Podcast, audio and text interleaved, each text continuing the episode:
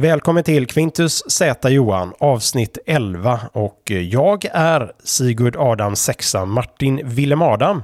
Och detta avsnittet ska försöka ge lite tips och lite att tänka på om du vill lära dig morsekod, det vill säga telegrafi.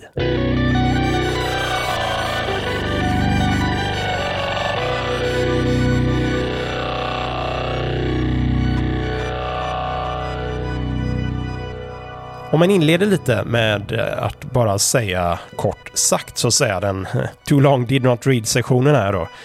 Så är det att eh, lär er absolut inte några av de förkastliga visuella metoder som är populära på till exempel YouTube. Och det finns ju, ja, alltså där diverse minnesakrobater kanske man kan kalla dem. Jag är osäker på vad man kallar dem då. De lär er att visuellt associera bokstävers ljud med något annat eller att räkna korta och långa, räkna dittar och dattar. Så ni kommer att förbli väldigt långsamma telegrafister och senare upptäcka att ni spenderat mycket tid på att egentligen ja, inte kunna kommunicera annat än i möjligen då snigelfart. Så problemet är att det är få telegrafister som ens kan och ännu mindre vill hålla så långsam hastighet som det här, de här visuella associationsmetoderna resulterar i. Och eh, jag har för mig att jag såg något videoklipp där det hade flera miljoner tittare på YouTube.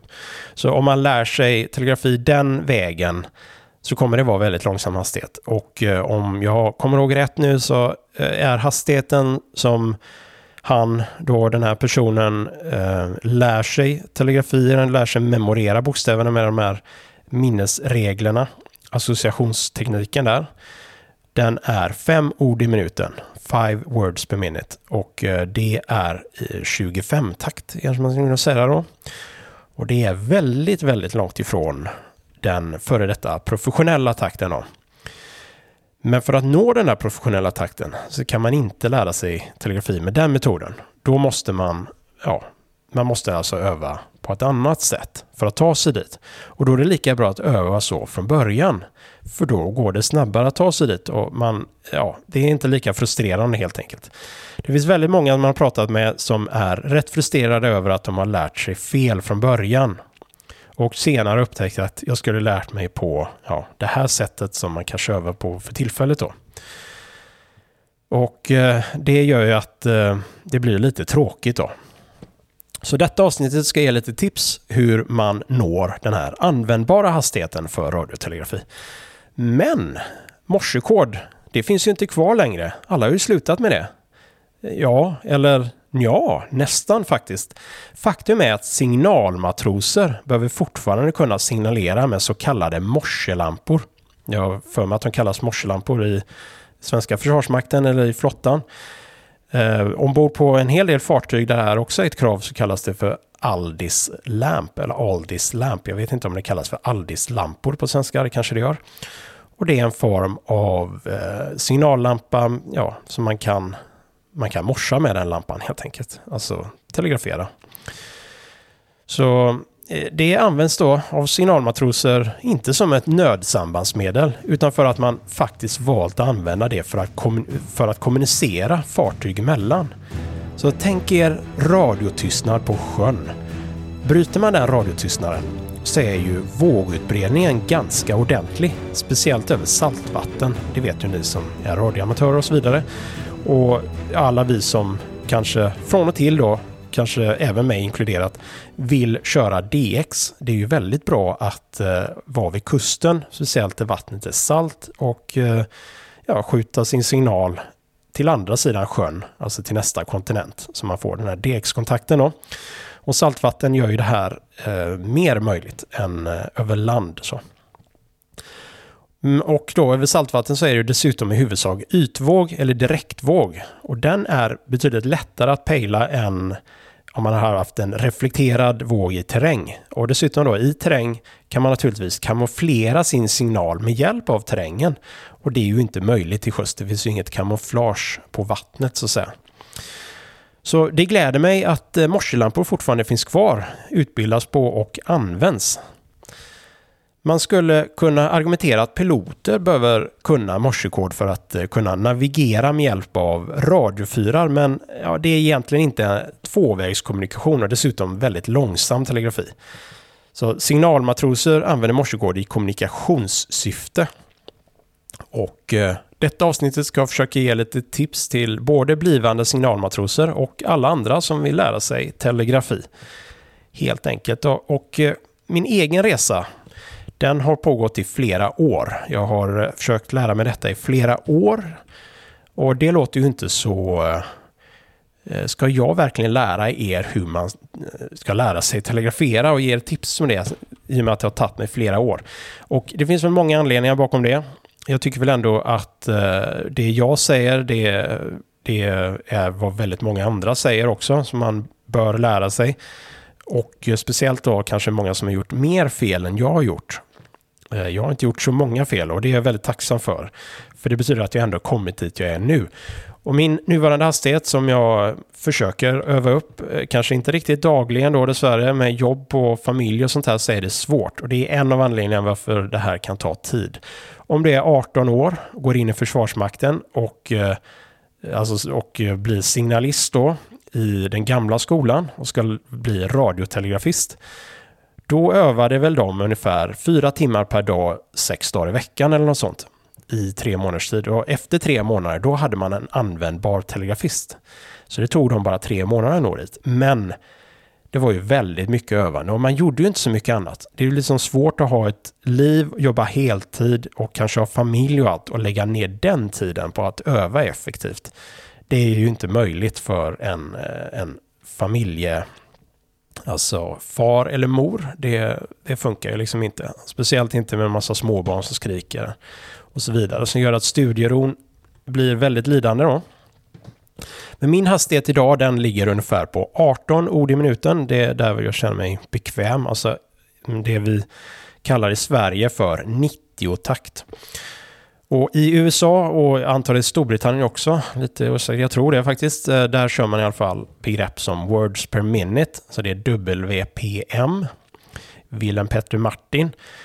Och eh, eh, där, där, räknar man ord i minuten och vad är ett ord då? Och jag tror man har bestämt i ITU-sammanhang en gång i tiden att ett ord, standardord, det är ordet Paris. Så det är fem bokstäver och Paris och det är det man ska ha som referens.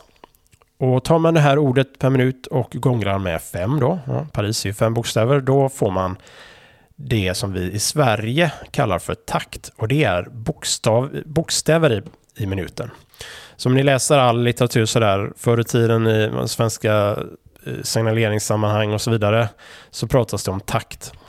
Och då är det bokstäver per minut istället. Så det motsvarar ungefär 90 takt. Den professionella standarden förr, den var ungefär 24-25 ord i minuten, det vill säga 120 eller 125 takt. Och eh, ja, som jag sa då så har vi historiskt räknat takt eh, när det gäller bokstäver per minut, i Sverige och eh, i USA då, words per minute, där är det mer vanligt. Sedan kommer komma till, ja, ni som kanske har märkt det här själva då, kommer till en viss radiostation och ställer in en hastighet och vanligtvis på alla amatörradioriggar och även en del eh, militära sådana som har inbyggda eller ja, det, det är mer sådana som kanske flottan använder, som har, som har elektroniska nycklar i sig, där man ställer in den hastigheten. Så i den elektroniska nyckeln ställer in en viss hastighet på en radio, så ställer man in samma hastighet på en annan radio och så märker ni att det är ju helt olika hastigheter. Så ja, Eh, standard där är inte riktigt standard så att säga. Så man kan väl säga att det där är lite flytande så. Men åtminstone i den appen jag övar på och på en radio som eh, jag använder, en Jesu-radio, där stämmer hastigheten bra mellan de två. Och därmed kan jag säga att eh, med det som referens så har jag ungefär 18 ord i minuten. Eh, som, som takt idag då, 90 takt. Och jag vill ju naturligtvis nå eh, mycket snabbare takt. Eh, ja, det räcker för mig med den här professionella takten förr i tiden. Det är där huvuddelen av trafiken är. Speciellt då om man vill signalera med en, en ja, före detta radiotelegrafist i Försvarsmakten. Då. Så Quintus Z Johan, alltså den här podcasten, den fokuserar naturligtvis på radiodelen och att eh, försöka få tillbaka radiotelegrafi inom Försvarsmakten eller inom totalförsvaret i någon utsträckning. Vad det nu är då, men eh, jag tycker väl att eh, det finns många argument för att man bör ta tillbaka den förmågan i någon utsträckning. Så vad har då det med morselampor att göra?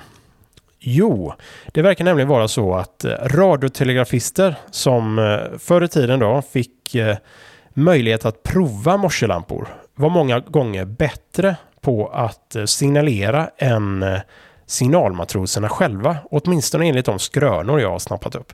Så anledningen ska tydligen vara att radiotelegrafister, de tog ljussignalerna och, hur ska man säga, mixade om dem eller Eh, Eh, jag visualiserade om dem till ljudsignaler i huvudet. Alltså de gör om ljussignalerna till en rytm. Och rytm är ju ljud. Och av någon anledning så är rytm är någonting som vi lär oss betydligt bättre. Man kan ju se till exempel, eh, ja, jag tittar på liksom kanske musikvideor eller någonting och så ser man eh, väldigt mycket blinkande lampor rytmiskt sådär. Men man kan inte riktigt förstå om man sätter det i association till ett eh, trumriff till exempel, en, en rytm i form av ljud, så det, det är väldigt svårt att, eh, att liksom memorera den rytmen i form av ljussignalerna eller ljusstötarna. Men om man hör den där rytmen i form av ljud så är den lättare att memorera. Och nu pratar jag då om en associationsmetod. Jag pratade ju om associationsmetoder i början. Så det här verkar vara ett undantag mot det. Där det verkligen är bättre att eh, göra om ljussignalerna till ljud.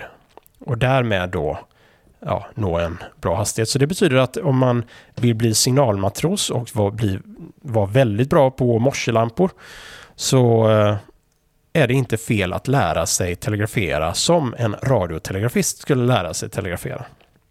Och därmed tycker jag att de här tipsen är helt rätt. Så ni som kanske redan har koll på detta vet att det är helt fel att lära sig memorera och räkna korta, långa eller på annat sätt visualisera bokstäverna. Man ska mer intuitivt lära sig rytmen i huvudet av varje bokstav för att kunna komma upp i hastighet. Så de jag läst om, och det är två två personer har jag för mig att det var, ja. Jag frågat har sagt att anledningen varför radiotelegrafister kunde sända och läsa morsekod via morselampor bättre än de flesta signalmatroser och det var just att de hade lärt sig rytmen i ljudform istället för att lära sig ljus. Alltså, man kan ju inte riktigt lära sig rytmen i ljus utan det du lär dig är kanske att räkna ljusstötarna sådär och identifiera om det är en kort eller lång. Och eh, då har du inte rytm i det. För rytm är ljud. Det är ju, ja, det är lite, säger sig självt där. Då. Så jag experimenterade själv lite med detta och fann ganska direkt att eh, konvertera ljusblixtarna, eller ljus, eh, ja, ljusblixtarna då, till för en radiotelegrafist mer välkända rytmer i form av ljud i huvudet så fungerar det riktigt bra. Jag kom väl sådär, eh, jag tror jag gjorde ungefär 15 ord i minuten och eh, det funkade. Sen blir det väldigt, de korta blir väldigt korta då och de ja, långa blir ju inte så långa helt enkelt.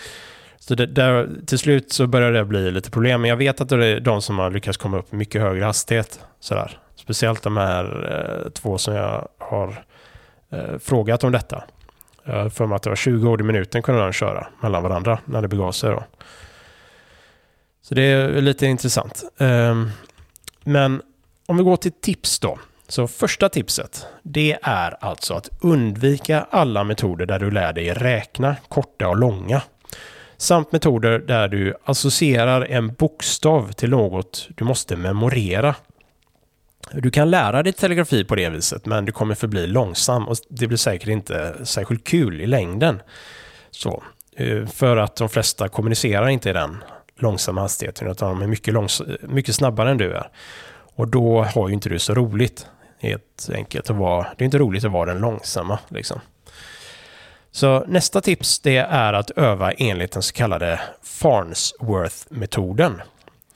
Och eh, den går ut på att man håller hög hastighet av själva bokstaven. Alltså själva bokstaven har en väldigt hög hastighet i sig, men man lämnar väldigt mycket mellanrum mellan bokstäverna. Så på så vis så övar man upp en mer lämplig hastighet och eh, mer eller mindre tvingas att lära sig rytmen istället för att räkna korta och långa. Då hastigheten av själva bokstaven är för hög för den typen av association. Samtidigt är mellanrummet mellan bokstäverna så pass långt att man har tid att tänka på vad man hörde.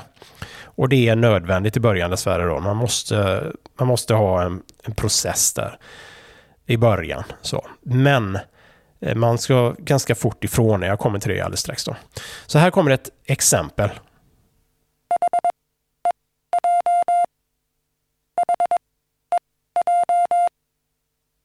Och det är ordet hej. Alltså Helge Erik Johan. Hej. Nästa tips är att eh, fokusera på att lära dig tolka bokstäver direkt så fort som möjligt efter att du har hört bokstaven. Och det här kräver givetvis då repetition.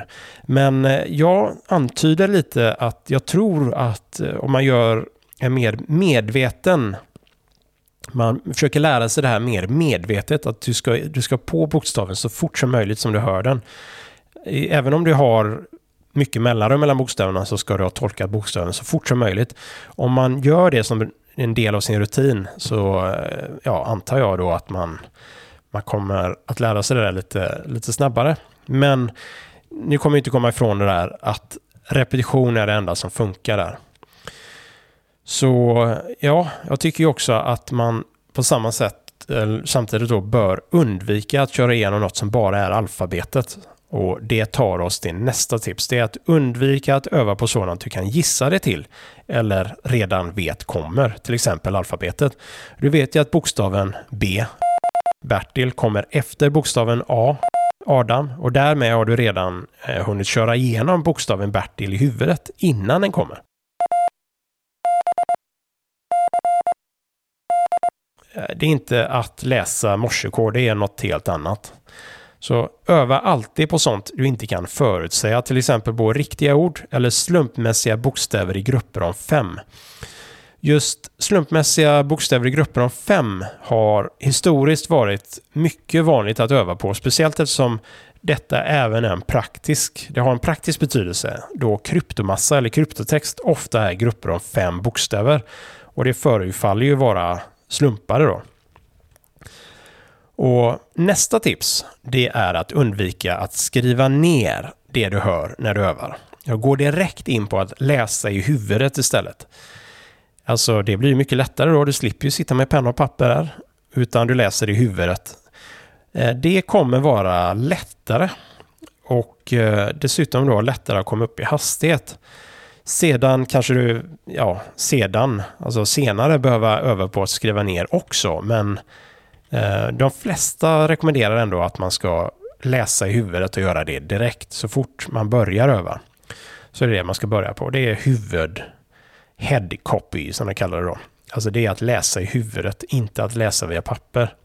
Så du måste kunna få ihop, liksom sätta ihop ett ord i huvudet.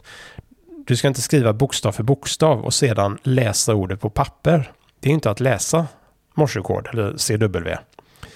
Utan om du vill läsa morsekod så skulle du kunna läsa det i huvudet.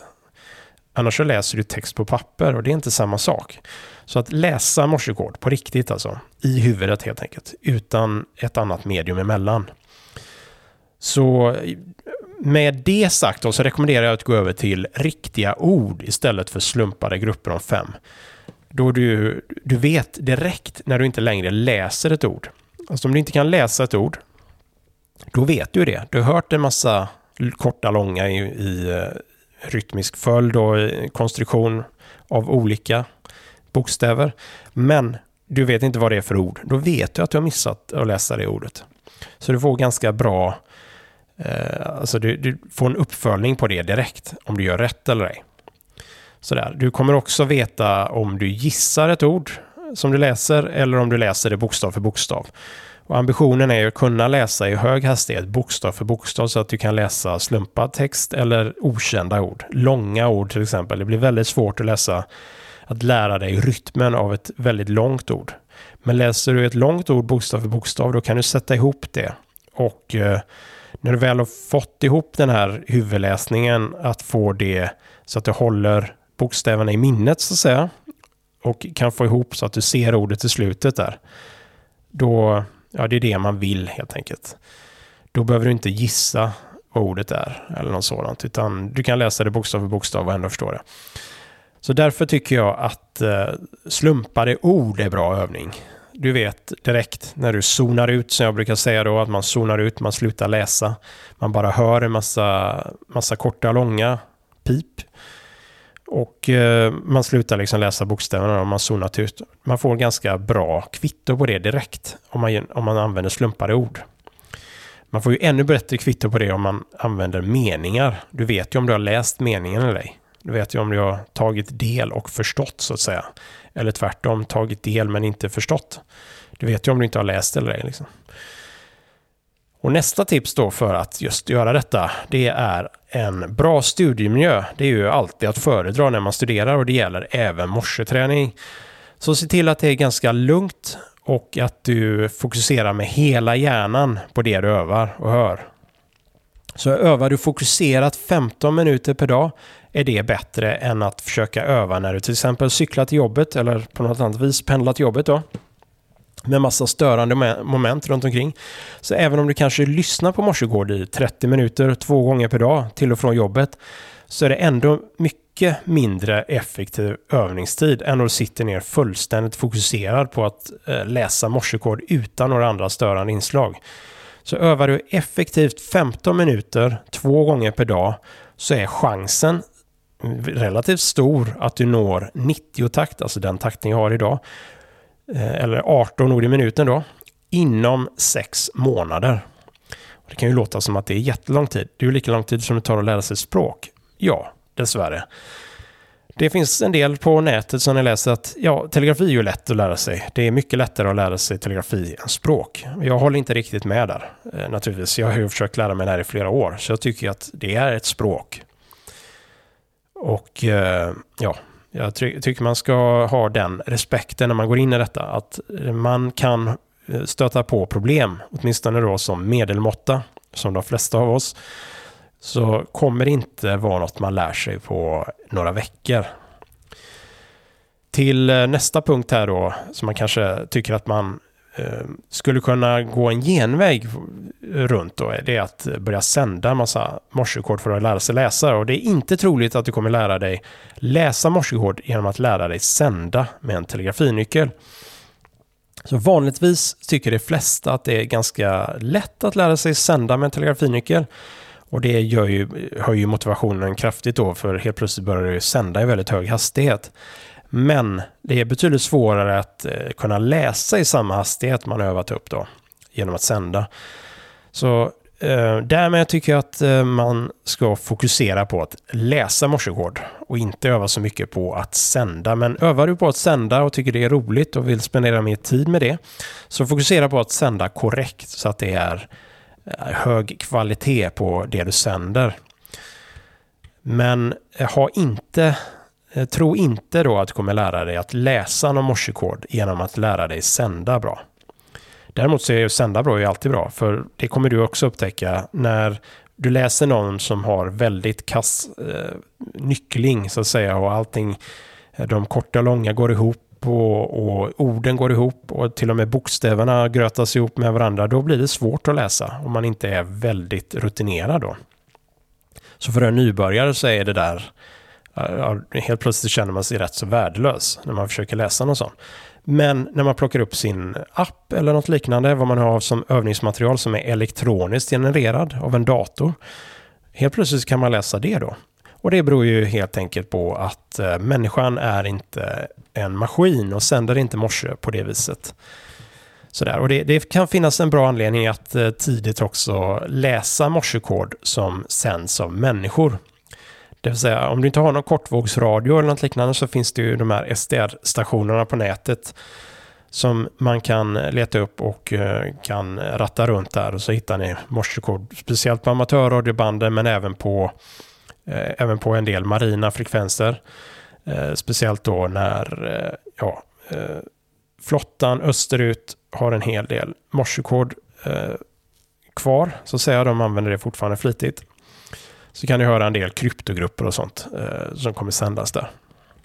Så, men vanligtvis är det ju amatörradiotrafik som kommer höra den stora, eh, största delen av det här. Då. Och avslutningsvis så är det att ha uthållighet. Ge inte upp. Gör övning till rutin. Så det enda sättet att bli bra på telegrafi är att hålla ut i längden. Du kommer inte kunna nöta in koden i form av en intensivkurs. Det så funkar inte telegrafi. Eh, och så funkar väl inte språkinlärning heller för den delen. Så du kommer stöta på människor som lyckas med detta, att nöta in det på väldigt kort tid. Men de är, eh, de är ett väldigt stort undantag. De är definitivt inte regeln. Då. Så innan du vet vem du är rörande telegrafi så är det mer lämpligt att göra det som krävs för oss vanliga medelmåttor så blir du glatt överraskad om du lär dig snabbare än genomsnittet. Och inte lika besviken om du lär dig långsammare än medel genomsnittet. Så detta bidrar naturligtvis till att du orkar i längden om du har den, eh, du har de, det tankesättet från början och du vet om det och, och eh, du laddar för detta, att ha uthållighet helt enkelt. Att det här är någonting du kommer göra lite varje dag under lång tid. Så se till att du övar minst 15 minuter varje dag, så effektivt som möjligt. Så om du inte övar på några veckor däremellan, då finns risken att du tappar förmåga istället. Så att du går tillbaka och det är ju väldigt tråkigt. Sådär. Har man telegraferat mycket och har och koden så att säga sitter i ryggraden, då är ett, ett uppehåll på några veckor, det är inte så farligt. Man kommer lätt in i det igen. Det är lite som att cykla där då, men det gäller inte dig som övar för att komma dit. Eh, hos dig så sitter inte koden i ryggraden ännu och därmed eh, kommer du tappa förmågan ganska fort. Så se till att göra övningen till rutin. Det är bättre lite varje dag än långa sessioner med flera dagars mellanrum. Det är väl min avslutning där. Och jag har gjort lite andra eh, telegrafiavsnitt. Eh, avsnitt 007, morsealfabetet. Den är också värd att gå igenom. Det är bara morsealfabetet, så det är något som man kan rabbla då. Eh, bara för att eh, lära sig morsealfabetet. Jag tror att en, bokstäverna går i 20 ord i minuten. Och sedan har vi 008 genomgång CWQSO och förkortningar. Och där får ni höra lite allt möjligt i, alltså CW är det vi kallar för, det kallas för Continuous Wave och det är vanligtvis i det här sammanhanget så är det det vi kallar för radiotelegrafi med morsekod.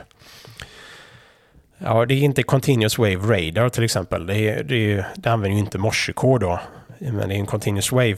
Så varför det heter Continuous Wave har att göra med Förr i tiden så hade man de här Spark Gap, eh, jag kommer inte ihåg vad det kallas på svenska just nu, men man hade ju de sändarna. Sedan så genererar man ju det här via kristaller istället. Och en kristall genererar en bärvåg kontinuerligt. Men man vill ju inte bara ha en ton, alltså en bärvåg i sin sändare hela tiden. Så då kommer den här nyckeln igång då. Så en nyckel är någonting som öppnar och stänger en krets. Eh, ja, en nyckel och därmed telegrafinyckeln då nycklar den här bärvågen in i sändaren. Så eh, då får man eh, antingen en, en, ton eller inte en ton. Så det är lite som det är lite som de här oldislamporna eller morselamporna. De lyser hela tiden. Så man tänder, inte, man tänder inte och släcker lamporna utan man har ett galler framför som stänger och öppnar. Så nycklingen funkar precis samma där som det gör eh, inom radio då. Så radiotelegrafi och eh, ja, morselampor för signalmatroser. Det är lite samma tänk där. Det är, det är CW eller en kontinuerligt ljus eller en kontinuerlig ton i botten. Så avsnitt eh, 008 det går igenom lite då, radiotelegrafiska eh, delar där. Och en hel del amatörradio är det ju det avsnittet med förkortningar. Och sedan har vi ett introduktionsavsnitt. Jag tror det var det första jag gjorde på Eh, på morsekod just eh, på CW och det är 006 HNY. Alltså HNY är en förkortning för Happy New Year och det var ju runt den tiden det begav sig där, runt nyår. Och det heter det helt enkelt Introduktion till morsekod. Så det var detta avsnittet av Quintus Z Johan. Och eh, ja, det var ju länge sedan jag gjorde ett avsnitt nu då, så jag vet inte riktigt hur jag ska avsluta detta. Mer än att säga att jag har, jag, ja, jag har väldigt mycket jobb för tillfället. Så det blir väldigt svårt för mig att hitta tid att göra någonting på och eh, när jag har tid så orkar jag inte eller också är det för mycket med familj och allting annat runt omkring. Som gör att eh, det till exempel, jag har inte färdigskrivit det här manuset som jag hade till detta avsnittet. Vilket eh, det blev inget, inte ett manus. Det här har tagit mig flera dagar bara för att skriva ner detta. Så det går väldigt långsamt just nu. Dessutom så jobbar jag på det här kryptoprojektet, Krypto 431. Och det är samma sak där, det, tar, det går långsamt framåt för att komma någonstans. Så. I och med att jag har eh, mycket jobb som sagt. Eh, jag har ett nytt jobb dessutom då, så det kräver en del, del engagemang extra, vilket gör att det blir svårt att eh, göra så mycket annat. För tillfället dessvärre då. Men ja, jag fick ju lite motivation för detta då när, eh, när en ytterligare person började prata om att eh, den lärde sig morsekod utan att vara radiointresserad. Så det var ju lite roligt. Det har varit ett par sådana som har kontaktat mig eller som man har pratat i diskussioner. Man har sagt att man är radioamatör, så ah, kan du morsekod då? Ja, det har jag försökt lära mig. Sådär. Och då undrar man, varför då? Ja, det är ju lite intressant. Sådär. Och det kan ju finnas lite olika anledningar. Vissa har ju lite nördigt intresse och tycker att det där är roligt. Andra tycker ju att eh, ja, det kanske är någon och annan som man har träffat som faktiskt har ett eh, prepping-intresse och vill lära sig morsekod för det. Jag har inte träffat på någon som funderar på att bli signalmatros, så det var någonting helt nytt för detta avsnittet som inte jag kände till innan. Att signalmatroser använder ja, morselampor då för att eh, signalerar och kommunicerar med andra fartyg. Det är ju lite roligt. Så det finns ett behov av eh, denna kunskap fortfarande och det är ju jag med många med mig då glada över naturligtvis. Sådär, och jag hoppas att eh, ni har fått lite tips här. Och tveka inte att kontakta mig då. Eh, och hur gör ni det i podcasten? Enklast är nog eh, e-post kanske. Eller ja, jag skulle ju rekommendera att ni blir medlemmar på Discord-servern. Dessvärre så måste ni bli patron då. Gå in på min Patreon-sida på patreon.com outsender. Och ni hittar ju den på min YouTube-kanal som heter Utesändaren. Det är bara att söka på utesändaren på YouTube. Sådär. Eller också kan ni skicka e-post till mig och e-postadressen är sigurdadam6martinvilhelmadam snabel-a radiohorisont.se Radiohorisont är precis som det låter. Det är ja, ordet på svenska. Radiohorisont.se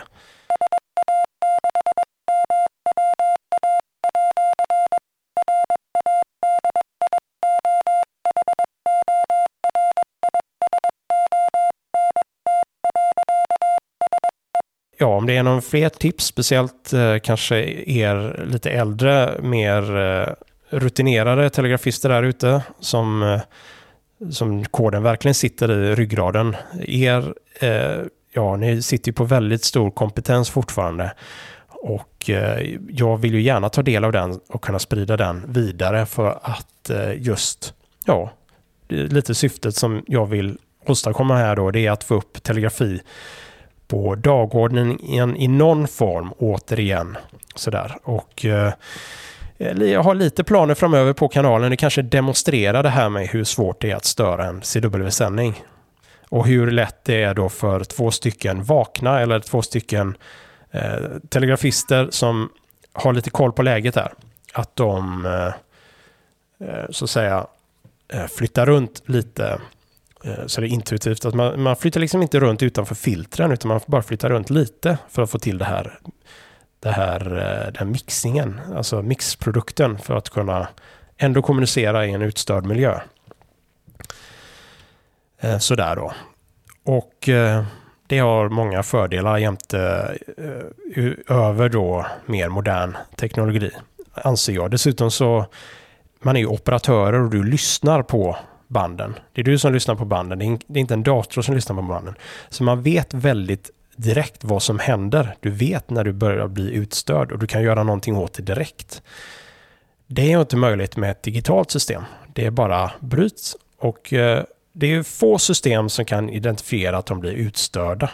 Sådär. Utan då kommer det till en felsökning, eh, felsökningsprocess där. Vad är problemet? Och eh, innan någon lyssnar på banden eller ser spåret någonstans eh, Eh, att en kanal är upptagen. Det är inte alltid man ser det så lätt på de här, eh, speciellt inte de militära radiorna då, där man inte har spektrum eh, att titta på och så vidare. Så det tar längre tid. Och dessutom är ju en bred digital signal den är mer sårbar för att bli utstörd än en 0 hertz bred telegrafisignal, CW eh, bärvåg helt enkelt. Så det var allt för detta avsnittet av Quintus Z Johan och eh, till nästa gång så säger jag slut, klart slut.